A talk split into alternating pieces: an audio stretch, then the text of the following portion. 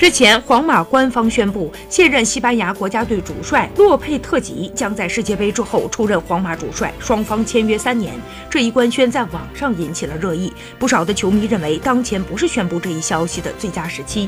本周，西班牙将对阵葡萄牙，这很可能让球队不能百分之百的投入比赛。其实，这种情况不是第一次出现。